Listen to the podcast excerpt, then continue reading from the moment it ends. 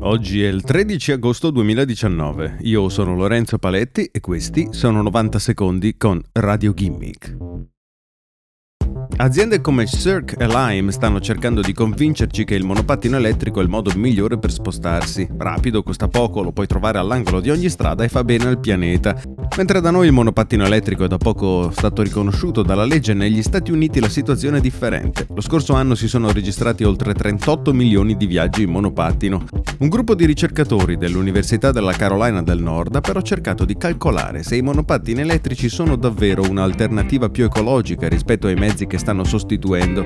I monopattini infatti inquinano molto, non nel loro movimento ma durante la loro produzione, tipicamente in Cina, e il loro trasporto, prima su nave per essere consegnati in tutto il mondo e poi su mezzi a quattro ruote per essere messi in carica per la notte.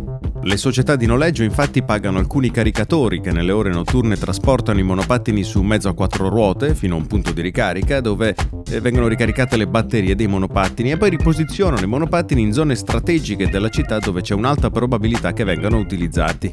A conti fatti un viaggio con il monopattino elettrico produce quindi più emissioni rispetto ad un classico viaggio in bus, una bicicletta elettrica o ovviamente una camminata o una normale bicicletta. Considerate le molte alternative più ecologiche, sembra quasi che offrire monopattini elettrici a noleggio nelle città sia una soluzione che danneggia il pianeta.